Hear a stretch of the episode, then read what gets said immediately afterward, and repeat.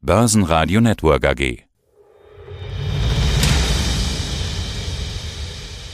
Aus dem Börsenradiostudio nun wieder der Nachhaltigkeitspodcast. Der Nachhaltigkeitspodcast. Bis 2030 soll der CO2-Footprint halbiert werden. Wir stehen vor einer Nachhaltigkeitsrevolution.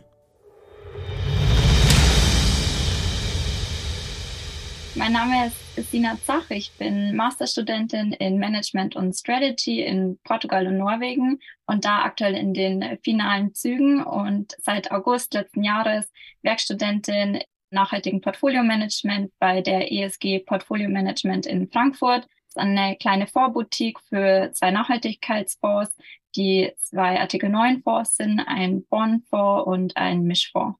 Und ich bin Andreas Groß und mit meinen mittlerweile doch 56 Jahren über 30 Jahre älter als Sie. Das ist eine Generation. Und ich sage das jetzt deshalb, weil meiner Generation eine gewisse Sorglosigkeit bis zur Nachlässigkeit, vielleicht sogar Skepsis nachgesagt wird was dieses Thema Nachhaltigkeit angeht. Ah, das ist doch Mumpitz, äh, gibt es viele Lippenbekenntnisse, da kann man kein Geld verdienen. Ich sage das an dieser Stelle zu Beginn ganz klar, ich sehe das nicht so. Ich sehe da durchaus große Chancen und vor allen Dingen auch die Notwendigkeit. Ihre Generation schlägt sich auf der anderen Seite mit dem Vorurteil um, ja, die Gretas und Lisas dieser Welt, die reden schlau daher, haben von Wirtschaft und Finanzen keine bis wenig Ahnung. Auch ebenfalls ganz klar gleich zu Beginn, Sie Frau Zach, Sie haben sowas von auf dem Kasten, das habe ich schon im Vorgespräch gemerkt, dass Ihr Chef, der Christoph Klein, den wir sonst an dieser Stelle im Nachhaltigkeitspodcast haben, ganz bewusst Sie ins Rennen geschickt hat, vors Mikrofon sozusagen. Sie haben gesagt, Sie schreiben gerade Ihre Masterarbeit, Sie reisen dafür nach Portugal und Norwegen. Sagen Sie doch zu Beginn, worum geht es in der Masterarbeit genau? Ja, in meiner Masterarbeit untersuche ich die Rolle von CFOs für Kreislauf-Business-Modelle. Es ist ja einfach so, dass ein CFO eine sehr kritische Position in einem Unternehmen hat, auch eben, wenn es um solche grundlegenden Entscheidungen geht, wie eben ein Businessmodell zirkulär umzustellen, weil es natürlich auf der einen Seite mit Kosten verbunden ist und Risiken, auf der anderen Seite eben auch mit sehr großen Chancen. Und da untersuche ich eben, ja, wie der typische CFO aussieht, der so eine Entscheidung unterstützt im besten Falle. Genau, ob wir hier einen CFO oder eine CFO haben oder genau auch wie der Bildungshintergrund aussieht, wie viel Erfahrung so jemand mitbringt, aber vielleicht kritischer ist, wenn er mehr Erfahrung in dem Bereich hat oder sogar eher unterstützt, wenn mehr Erfahrung da ist, weil vielleicht die Chancen eher erkannt werden. Sie sind dabei, diese Masterarbeit zu schreiben, liegen in den letzten Zügen, können uns natürlich da auch schon sehr viel erzählen. Vielleicht zunächst einmal, warum Norwegen, warum Portugal? Ja, das Ganze ist ein Double Degree. Ja, ich wollte, glaube ich, so die größtmöglichen Unterschiede in Europa auch an Kulturen einfach nochmal erfahren. Einerseits kulturell, aber auch in den Bildungssystemen und eben auch aufgrund meines Interesses an Nachhaltigkeit auch sehen, wie die Lehre sich vielleicht in dem Bereich unterscheidet. Und bin dann eben auch erst in Norwegen, wo ich aktuell bin, auf Kurse im Bereich Kreislaufwirtschaft gestoßen. Das Angebot gab es jetzt in Portugal noch nicht und ja, Norwegen wird ja auch schon immer mehr die Rolle nachgesagt, sehr nachhaltig zu sein. Und eben in den Kursen bin ich da drauf gestoßen und wollte das Ganze dann vertiefen und wurde da auch von Seiten der Uni sehr unterstützt. Ist das denn so, dass Norwegen nachhaltiger ist und Portugal, jetzt bitte nicht falsch verstehen, eher so ein bisschen laissez-faire, vielleicht so ein bisschen ein Schmuddel-Image hat? Ja, das ist wirklich ganz lustig. Also das war wirklich die erste Frage unserer Professorin, wer aus anderen europäischen Ländern kommt und was unser Eindruck von Norwegen ist. Und alle haben so gesagt, ja, sie haben den Kurs belegt, weil Norwegen gilt so als Vorreiter in dem Zusammenhang. Und die Norweger sehen sich selbst gar nicht so. Zumindest in dieser Klasse auch die Professorin mal, ja, mh, mm, teilweise war ich auch wirklich überrascht. Also ich habe in dem Kurs dann das Unternehmen, das deutsche Unternehmen Recap vorgestellt, eben dieses Becher für Coffee to go.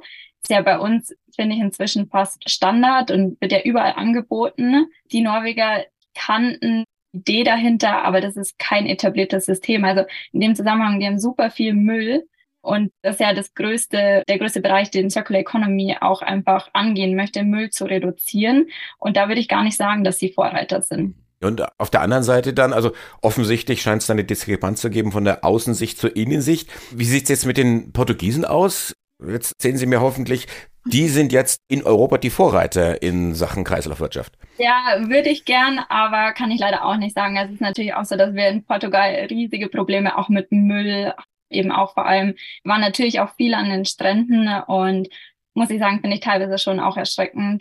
Natürlich, es gibt überall Mülleimer, aber auch da wirklich diese Kreislaufsysteme, Recycling-Systeme, Pfandsysteme, da haben wir natürlich in Deutschland, finde ich, ein sehr, sehr gutes Pfandsystem. Es gibt auch eben in vielen europäischen Ländern Pfandsysteme, aber so ganz flächendeckend ist es auch da teilweise noch nicht da. Ich glaube, sogar Frankreich gibt es gar kein flächendeckendes Pfandsystem, was ich fast schreckend finde. Das ist ja schon auch eines der führenden Länder in Europa. Und das ist natürlich so ein einfaches System im Bereich Circular Economy, das noch nicht mal etabliert ist in ganz Europa. Der Hintergrund Ihrer, ja, muss du sagen, Forschungsarbeit ist ja, Sie wollen wissen, was ist das für ein Typus des CFOs im Bereich dieser Circular Economy? Können Sie uns da schon was sagen? Gibt es den typischen CFO der Zukunft? Ist er männlich? Ist er weiblich? Ist er jung? Ist er alt? Naja, allgemein muss man natürlich sagen, dass CFOs auch heute noch sehr, sehr oft männlich sind. Äh, deshalb ist es natürlich schwer zu sagen, ob weibliche CFOs führen werden, einfach weil aktuell die Auswahl an Untersuchsobjekten, nenne ich es mal, einfach nicht so groß ist im Bereich weibliche CFOs. Aber es zeichnet sich bisher auf jeden Fall sehr klar ab, dass die CFOs in dem Zusammenhang sehr gebildet scheinen. Bedeutet, dass sehr oft sogar ja ein Doktortitel vorliegt. Hm. Das kann man auf jeden Fall schon mal sagen. Ja, und wie gehen die um mit dem Thema Nachhaltigkeit? Ist das sowas, wo sie sagen, oh Gott, jetzt habe ich da wieder ein Thema irgendwie draufgedrückt gekriegt, jetzt kümmere ich mich um das Thema Nachhaltigkeit dann halt irgendwo noch? Oder haben Sie in Ihren Gesprächen, in Ihren Interviews herausbekommen, ja, die kümmern sich wirklich darum und die sehen da Chancen, die sehen da durchaus auch Geschäft? Genau, die sehen eben in Circular Economy eine Riesenchance. Wir haben aktuell ja einfach diesen Trend oder ich würde es nicht Trend nennen, sondern eher den Wandel zu nachhaltigen Modellen. Und da ist eben Circular Business Modell sogar noch die Steigerung, weil wir dafür einfach sogar einen Systemwandel benötigen von unserem aktuell linearen System zu einem ja zirkulären System, hinter dem sich einfach super viel Wert versteckt, der aktuell in ungenutzten Ressourcen liegt, die wir heute einfach wegschmeißen. Aktuell ist es ja immer so, wir kaufen, wir nutzen und wir werfen weg. Und hier sollen einfach Ressourcen zyklisch genutzt werden, wiederverwendet werden und dadurch einfach Abfall- und Umweltverschmutzung minimiert werden, um so Ressourceneffizienzen zu steigern, aber auch gleichzeitig wirklich wirtschaftlichen Wert zu schaffen und auch Arbeitsplätze zu schaffen. Und das ist einfach die Chance, die CFOs in dem Zusammenhang teilweise schon erkannt haben und hoffentlich noch mehr in der nächsten Zeit erkennen. Was passiert denn eigentlich mit so einer Masterarbeit, mit Ihrer Masterarbeit, wenn die fertig ist? Verschwindet die in irgendeiner Schublade oder gehen Sie davon aus, dass man auch tatsächlich dann Nutzen daraus zieht, dass da dann Entscheidungen davon abhängig gemacht werden? Ja, also meine Masterarbeit ist schon so konzipiert, dass sie die Basis sein kann für eine Doktorarbeit, eben für weitere Forschung. So eine Masterarbeit ist ja vom Umfang her ja, 50, 70 Seiten, also einfach nicht so viel. Und eben, es ist ein Thema, das ist noch total unerforscht. Deshalb habe ich es auch ausgewählt und soll für mich auch eben die Grundlage sein, da in den nächsten Jahren noch mehr Forschung zu betreiben, weil wir einfach im Bereich Kreislaufwirtschaft wirklich in den Kinderschuhen heute noch sind. Das heißt ganz klar, Ihr Ziel ist die Promotion. Ja, genau. Am besten in Circular Economy. Was denkt denn Ihre Generation? Ich habe ja in der Einleitung so ein bisschen unseren Altersunterschied herausgearbeitet. Was denkt denn Ihre Generation grundsätzlich über das Thema Nachhaltigkeit? Ja, ich glaube, meiner Generation, dass meiner Generation das Thema Nachhaltigkeit sehr am Herzen liegt, inzwischen, glaube ich, ja, weit bekannt, auch durch Nachrichten in positiver oder negativer Weise aufgefasst. Ich glaube, meine Generation hat einfach Angst vor der Zukunft, dass wir das Leben, das wir heute kennen, nicht mehr auf unserem Planeten führen können und ist deshalb einfach besorgt und möchte in dem Zusammenhang einfach eine Veränderung sehen und auch einfach schnell sehen. Das ist einfach ein Thema, das meiner Generation sehr am Herzen liegt und wirklich unsere Zukunft auch bedroht und auch eine Zukunft unserer Kinder bedroht, wo wir einfach aktuell teilweise sehen, dass es vielleicht nicht mehr möglich ist, unser Leben weiterzuführen. Wir sehen es mit so vielen Naturkatastrophen auch bei uns in der Gegend, auch in Deutschland, dass es einfach immer stärker wird und wir natürlich auch kein Leben in, in Angst haben wollen, dass wir wieder eine Überschwemmung wie im Ahrtal einfach haben. Jetzt lassen Sie mich mal bitte so die, die Rolle des alten grauhaarigen Sachs spielen. Ist Ihnen das Thema so wichtig, dass Sie sich um jeden Preis auch an Straßen festkleben würden? Ich bin kein Unterstützer persönlich von Straßen festkleben. Ähm, ich will das nicht verurteilen, das muss jeder für sich selbst entscheiden, ob er findet, das ist die richtige Lösung. Ich habe den Weg gewählt, bei einem Nachhaltigkeitsfonds zu arbeiten, weil ich natürlich eine riesige Chance in der Finanzindustrie sehe oder im Finanzsektor, einfach diesen Wandel voranzutreiben. Und ich würde sagen, das ist, das ist mein auf der Straße festkleben. Ich, ich bleibe mal ganz kurz in der Rolle, nicht weil ich mich da besonders wohlfühle, aber ich nehme natürlich auch die Strömungen irgendwo wahr. Kritiker sagen ja, boah, meine Nachbarkinder, die waren eben noch auf der Fridays for Future Demo und fliegen jetzt mit ihren Eltern zum Tauchen auf die Malediven. Was antworten Sie diesen Kritikern? Ja, das ist natürlich ein richtiger Kritikpunkt. Den habe ich natürlich auch schon mal gesehen, indem ich in Norwegen und Portugal studiere. Ich fahre da auch nicht mit dem Fahrrad hin einfach so. Und ich persönlich habe für mich da die Lösung gefunden, ernähre mich vegan. Dadurch reduziere ich meinen persönlichen Fußabdruck schon mal enorm. Natürlich ist die Hoffnung, dass wir irgendwann in der Zukunft mit äh, Wasserstoff fliegen und uns dadurch auch diese Emissionen sparen. Das ist natürlich immer so ein Trade-off, den man für sich selber haben muss. Und ich persönlich habe für mich da die Lösung gefunden, dass ich in anderen Bereichen eben darauf achte, meinen persönlichen CO2-Fußabdruck zu reduzieren und ähm, kann so für mich damit dann auch gut leben. Dann gehen wir jetzt weiter in unserem Interview nähern uns auch so langsam dem Thema Wirtschaft und Zahlen und Anlegen und Investieren und Rendite. Zunächst einmal zusammengefasst, also Ihr Thema sind die Kreislaufmodelle, Circular Economy. Da gibt's ja viele Meinungen, stelle ich immer wieder fest und vermutlich dann doch zu wenig Wissen. Ist das mehr als das klassische Recycling? Ja, also ich glaube, Recycling ist das Thema, das jeder in dem Zusammenhang kennt. Ich habe es ja schon gesagt, es ist einfach wirklich ein Systemwandel dafür nötig. Es gibt ja das Konzept der vier Rs. Das ist einmal Reduce von Ressourcen, die benötigt werden, einmal Reuse, also ich wiederverwende einfach Abfallprodukte, ich recycle, kennen wir, und dann Remanufacturing, also ich bereite Dinge auch einfach wieder auf, anstatt sie wegzuwerfen. Und es gibt verschiedene Geschäftsmodelle, die man sich in dem Zusammenhang überlegen könnte oder die es gibt. Also ich kann einmal ansetzen, Kreisläufe zu schließen. Aktuell haben wir einfach ein Gap zwischen ja, dem End of Life von einem Produkt und wenn ein Produkt als Input wieder in der Herstellung verwendet wird. Und eben diese Lücke kann man schließen, einerseits durch Recycling, aber auf der anderen Seite eben durch Reparaturansätze in dem Businessmodell, um so eben Produkte einfach nicht wegzuwerfen, sondern sie wieder zurückzugewinnen und wieder als Ausgangsmaterial zu verwenden. Businessmodelle können eben auch Kreisläufe erst ermöglichen, indem man bei der Planung und dem Design von Produkten ansetzt. Das sind so Keywords eben Ökodesign oder einfach, dass ich weniger Schadstoffe in meinem Produkt verwende oder eben im Produkt schon darauf achte, dass es besser reparierbar ist. Ich glaube, da ist ein super Beispiel, das wir alle kennen, ist unser Handy die Batterie ist kaputt, dann muss ich es wegwerfen eigentlich. Und das ist überhaupt nicht circular. Es gibt auch da sogar ein Handy in dem Zusammenhang, das schon entwickelt wurde, in dem ich dann selbst meine Batterie wechseln könnte oder jedes Teil, das kaputt geht. Und das ist ein Modell, das ist wirklich circular. Aber ist natürlich dann am Ende kein iPhone. Jeder möchte sein iPhone haben. Das ist eben ein Riesenproblem. Man kann auf der anderen Seite auch Kreisläufe verlängern. Und das ist ein Ansatz, den auch viele gar nicht kennen. Das ist der Sharing-Ansatz. Also wenn ich ein Produkt ich persönlich nicht zu 100 Prozent nutze, dann teile ich das Produkt mit anderen. Und da ist wirklich das beste Beispiel Carsharing. Ist ein Konzept, das ist circular und ist natürlich aktuell auch super im Trend und wird immer größer. Und ja, der letzte Ansatz, um ein Circular Business Modell zu erschaffen, ist neue Kreisläufe schaffen. Kann aber sein, dass in meiner Supply Chain am Ende ein Abfallprodukt steht, das aber eigentlich das Inputprodukt für eine andere Supply Chain ist.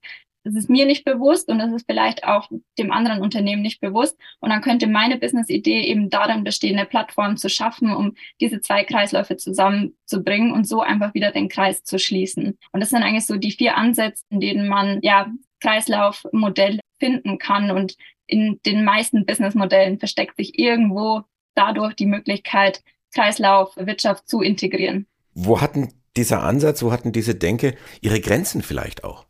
Es gibt immer am Ende eigentlich ein End of Life. Also es ist einfach das Konzept dahinter nicht möglich, irgendein Produkt für immer zu nutzen, aber es ist einfach der Sinn dahinter, die Lebensdauer zu verlängern. Und dann am Ende sollte immer das Recycling stehen oder die Aufbereitung und nicht einfach das Wegschmeißen eben auf eine Mülldeponie.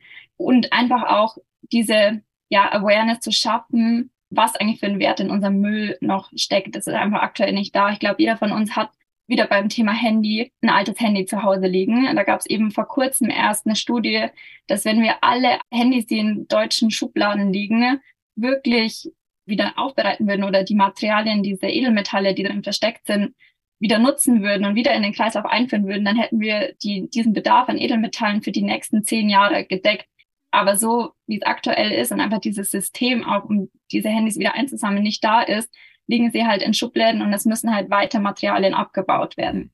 Jetzt haben wir ja zurzeit die Situation mit einer galoppierenden Inflation auf der einen Seite, auf der anderen Seite Schwierigkeit, teilweise so Hightech-Produkte dann zu bekommen, Stichwort Lieferketten. Ist das etwas, was in Ihrer Welt, in Ihrer Denkwelt auch ja was Positives dann bewirkt, dass man sagt, okay, die Menschen haben jetzt irgendwo die Notwendigkeit, über die verlängerten Lebenszirkel oder Zyklen nachzudenken oder auch, dass das alte Handy vielleicht nochmal zu verwenden, dass das in ihrer Welt so eine Art Booster nochmal gibt? Ja, das wäre natürlich äh, der bestmöglichste Outcome.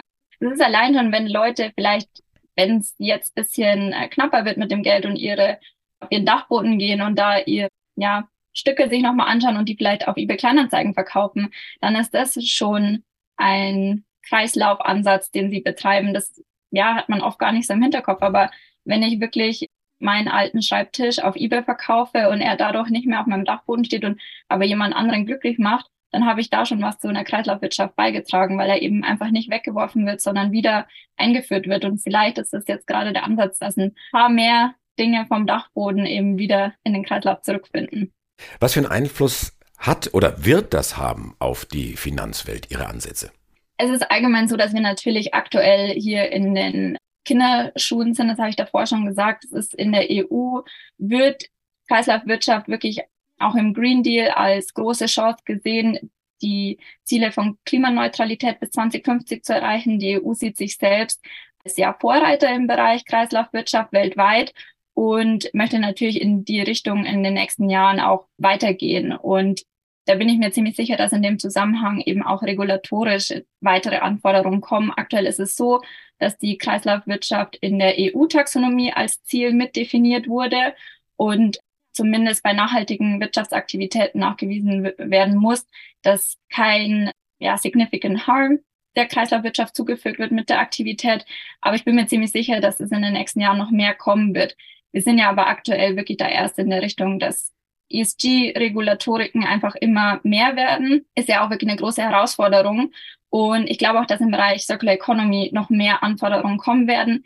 Da sprechen wir aber wirklich jetzt von einer längerfristigen Zukunft, einfach weil es auch nicht von heute auf morgen gehen kann. Aber ich bin mir sicher, dass auch in dem Zusammenhang dann Einfluss haben wird. Sie sagten eingangs, seit August sind Sie an Bord bei ESG Portfolio Management. Was machen Sie da genau momentan? Ja, also ich bin eben Werkstudentin im nachhaltigen Portfolio-Management. Wir haben sehr unterschiedliche Auswahlkriterien, um wirklich sehr nachhaltige Unternehmen in unsere Portfolien aufzunehmen und bin da unterstützend an der Seite und versuche auch immer ja neue Ideen zu finden und neue Unternehmen eben unsere Kriterien erfüllen und im besten Fall natürlich dann auch noch einen zirkulären Ansatz haben.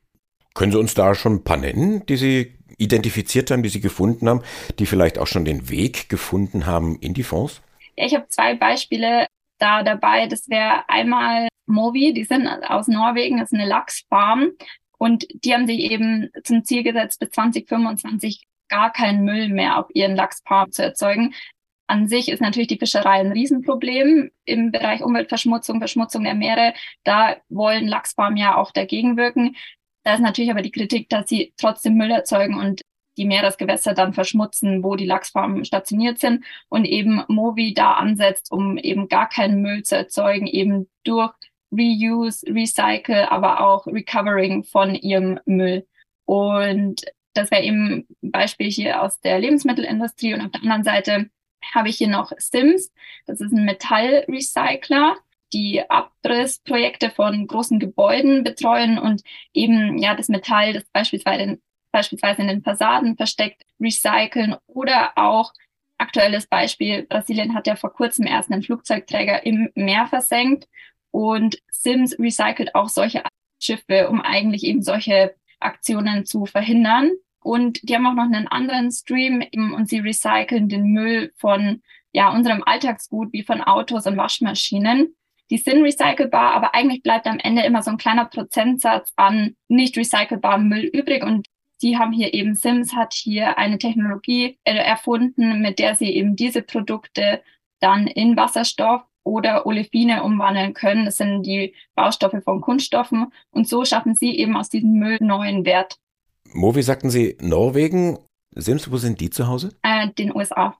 Wie groß sind die? Wie kann ich mir das vorstellen? Also das sind äh, beides börsennotierte Unternehmen. Das ist eben bei uns auch immer die Begrenzung. Also wir haben börsennotierte Fonds und es ist einfach so, dass ja Circular Economy Unternehmen relativ klein auch oft noch sind. Also ich habe davor das Beispiel Recap genannt. Das sind auch oft sehr lokale Initiativen, die eben noch nicht börsennotiert sind. Das ist das Ganze auch immer beschränkt, weshalb eben ja die Investition in börsennotierte Circular Economy Unternehmen einfach schwieriger ist, weshalb jetzt zum Beispiel bei uns Circular oder das ist ein Circular Modell ist, kein Kriterium ist, weil einfach da aktuell die Auswahl noch sehr, sehr beschränkt ist. Aber wie gesagt, da glaube ich auch, dass in der Zukunft nochmal ein Wandel stattfinden wird. Das Stichwort Zukunft, Sie haben das Stichwort gerade nochmal genannt. Die Investition, also jetzt aus Sicht des, ähm, des Nutzers, des Investors, die ist ja jetzt und er setzt auf ein Ergebnis in der Zukunft. Jetzt ist das naturgemäß so, die einen, die das befürworten, die das promoten, die malen da sehr rosige Zukunft. Kritiker sehen es dann vielleicht irgendwo anders. Was ist denn jetzt Fakt? Gibt es da belastbare Zahlen? Also im Bereich Circular Economy gibt es Zahlen, die aktuell vor allem oft eben von der Ellen MacArthur Foundation kommen. Also wer sich zum Bereich Circular Economy interessiert, sollte einfach mal auf die Website schauen. Und die haben auch ein Paper eben vor kurzem veröffentlicht, das heißt Financing the Circular Economy, Capturing the Opportunity. Und da finden wir eben Zahlen, dass wenn Grundsätze der Kreislaufwirtschaft in Europa eingeführt werden und dabei wirklich nur in den Bereichen Mobilität, bebaute Umwelt und Lebensmittel, dann könnte bis zum Jahr 2030 allein in Europa ein jährlicher Nutzen von 1,8 Billionen Euro entstehen, was natürlich immense Summen und Potenzial ist. Die haben sich auch China zum Beispiel angeschaut und ja, wenn Unternehmen und Haushalte dort Kreislaufpraktiken einführen würden in fünf Sektoren, dann könnte bis 2040 auch dort 10 Billionen US-Dollar eingespart werden. Und auch im Bereich Beschäftigung ist da einfach ein Riesenpotenzial. Die haben sich Großbritannien angeschaut und festgestellt, dass bis 2030 in Großbritannien allein durch neue Jobs im Bereich Wiederverkauf, Wiederaufbereitung oder Recycling eine halbe Million Arbeitsplätze geschaffen werden könnten. Also sieht man insgesamt, dass wirklich hinter diesen Geschäftsmodellen riesige Chancen für die Wirtschaft liegen, was natürlich auch in aktuell ja, Hintergrund attraktiv ist und vielleicht auch für viele Unternehmen attraktiv wäre. Das war jetzt ein wunderbares Generationengespräch sozusagen. Zach, vielen Dank. Ich habe es sehr genossen, Ihre Expertise, auch Ihre Empathie für das Thema und auch das Ganze wissenschaftlich untermauert. Dankeschön, wünsche Ihnen weiterhin alles Gute, drückt die Daumen für die Masterarbeit und ich hoffe, unser nächstes Gespräch ist dann nicht erst, wenn ich dann mit Frau Dr. Sina Zach spreche. Dankeschön. Börsenradio Network AG. Das war der Nachhaltigkeitspodcast mit Andreas Groß.